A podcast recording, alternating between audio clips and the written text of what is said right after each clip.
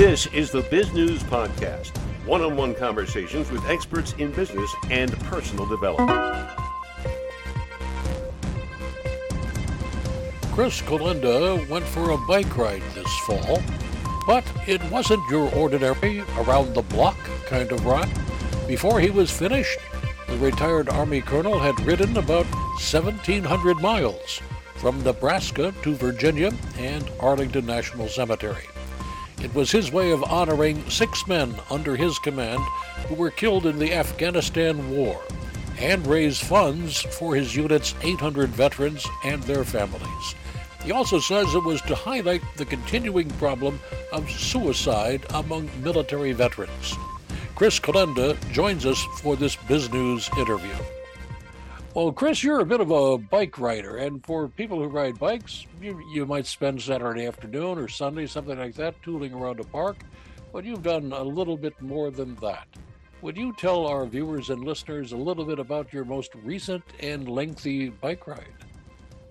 Sure. Thanks, Doug. I appreciate you having me on your show to talk a little bit about the Honor Ride. I undertook a 1,700 mile bicycle ride to visit the graves of these 6 paratroopers from my unit who were killed in action in Afghanistan back in 2007, and to raise support for the 800 survivors and their families who need help.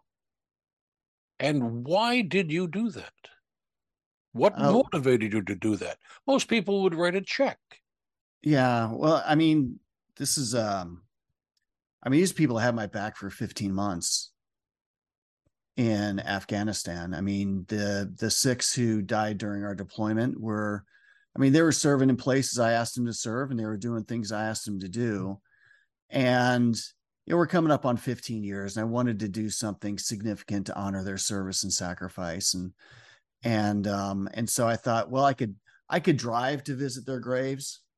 That just didn't seem substantial enough to me.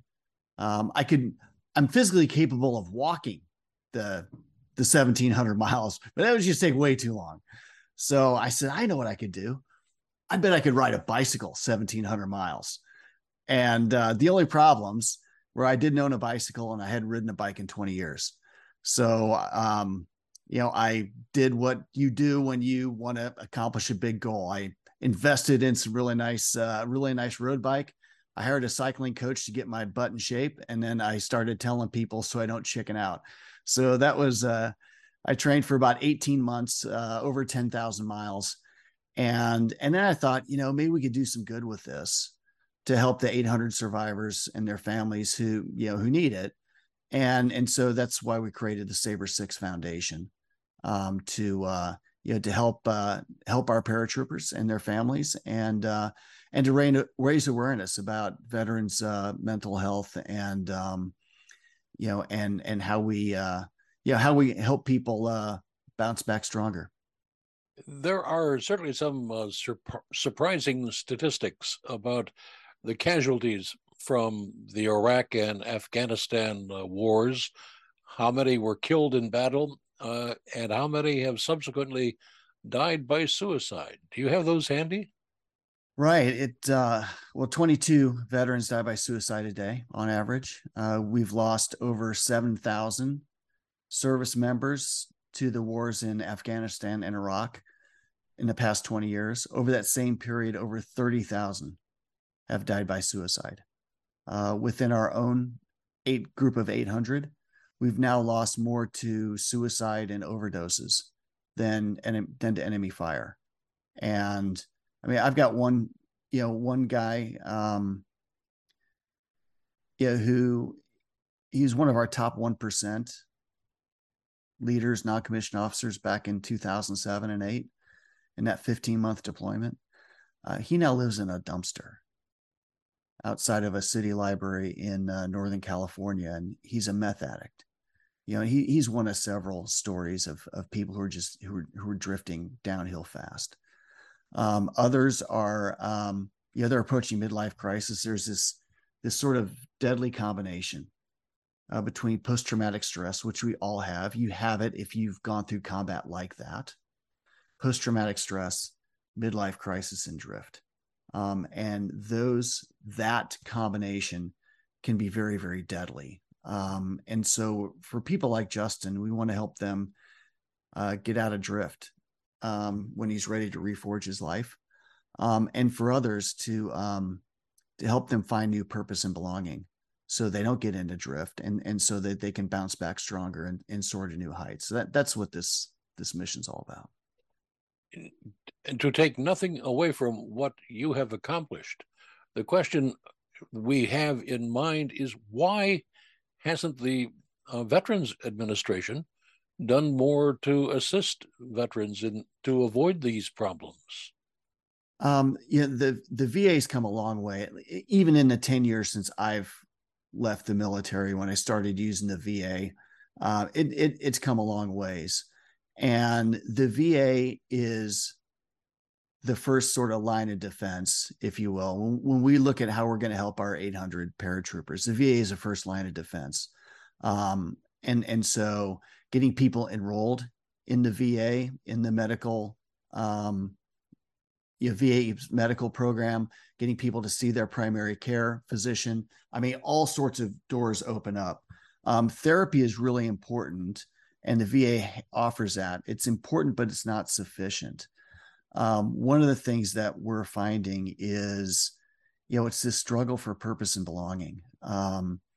Veterans, there's a thing called the happiness curve. Psychologists talk about a happiness curve that's shaped like a U. At the top of the U on one side is about age 20. And the top of the U on the other side is about age 62, your early 60s. The bottom of the U is age 47. And so what happens is, most veterans who are in, most people who are in combat are 18 to 27 years old.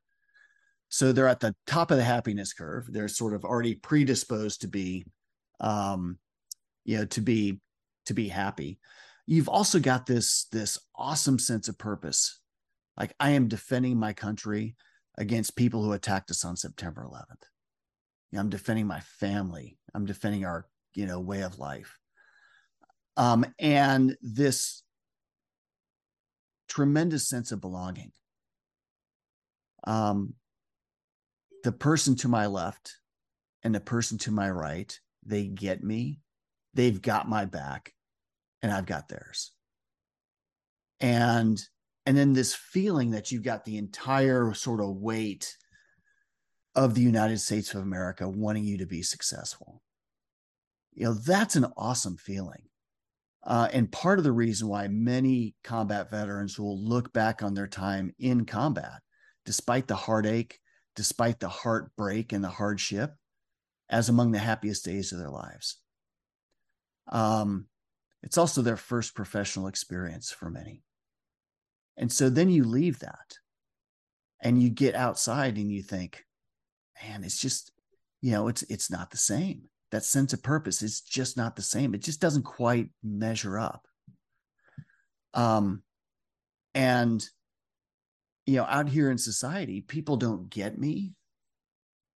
I don't feel like anybody gets me. I don't feel like anybody's got my back. In some cases, I might feel like people are trying to stab me in it. I don't feel like I belong.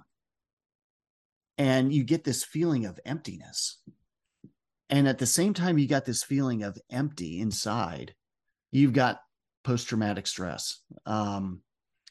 It's like this glacier that moves through your life at a high rate of speed, and it changes you. Just like a glacier changes the terrain around it, this combat changes you. And those memories can be like a loud gong that are going off inside you. And you know what a gong sounds like in an empty room. It's really painful. And for some, all they want is that pain to go away. So I think this is part of what we haven't fully understood about what a lot of combat veterans go through, and so the therapy can get you out of drift. You can only drift in one direction, and that's downhill. Therapy can help you get out of drift, but it won't keep you out. You need new purpose and belonging, and that's you know, that's what we're all about, helping our folks find.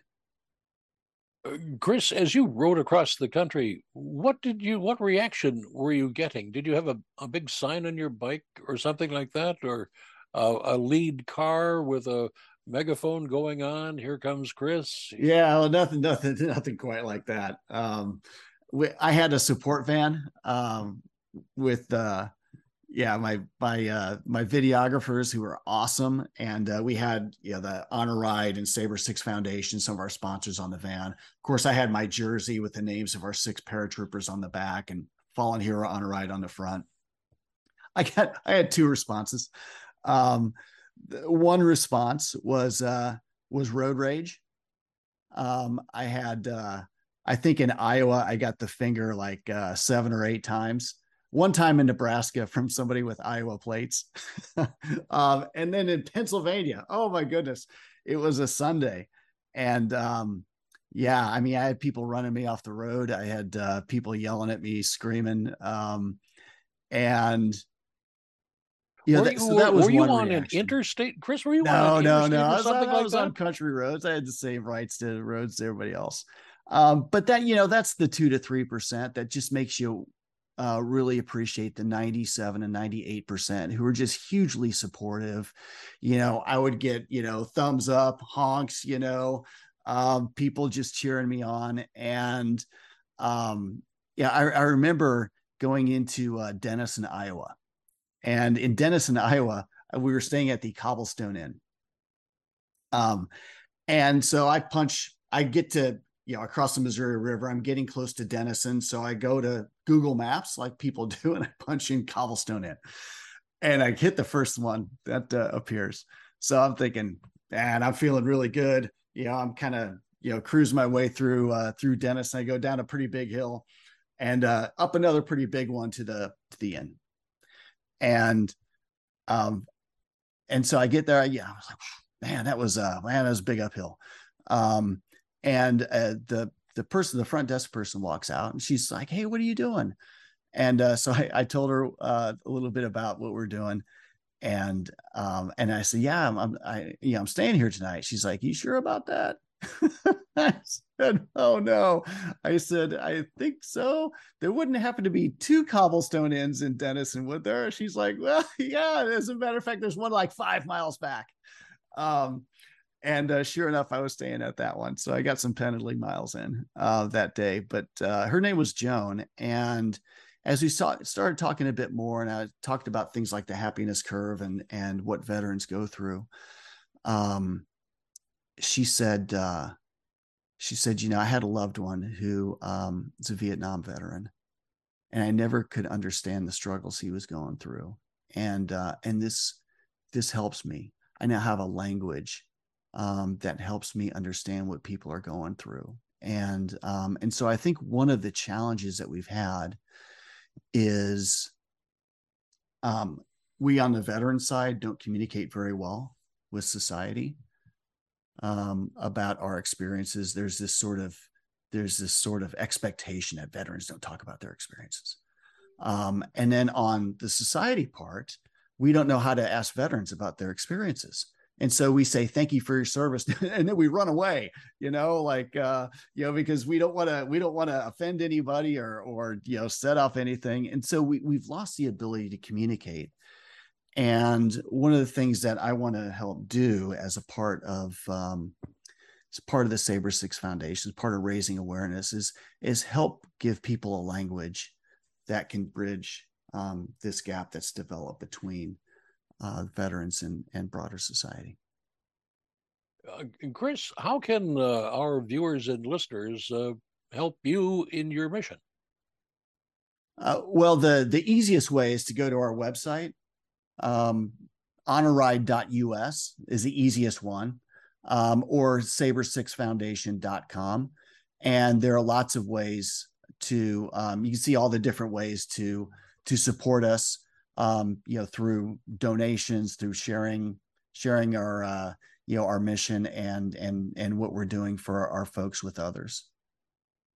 What would you like to add that we haven't not had a chance to talk about? When I crossed the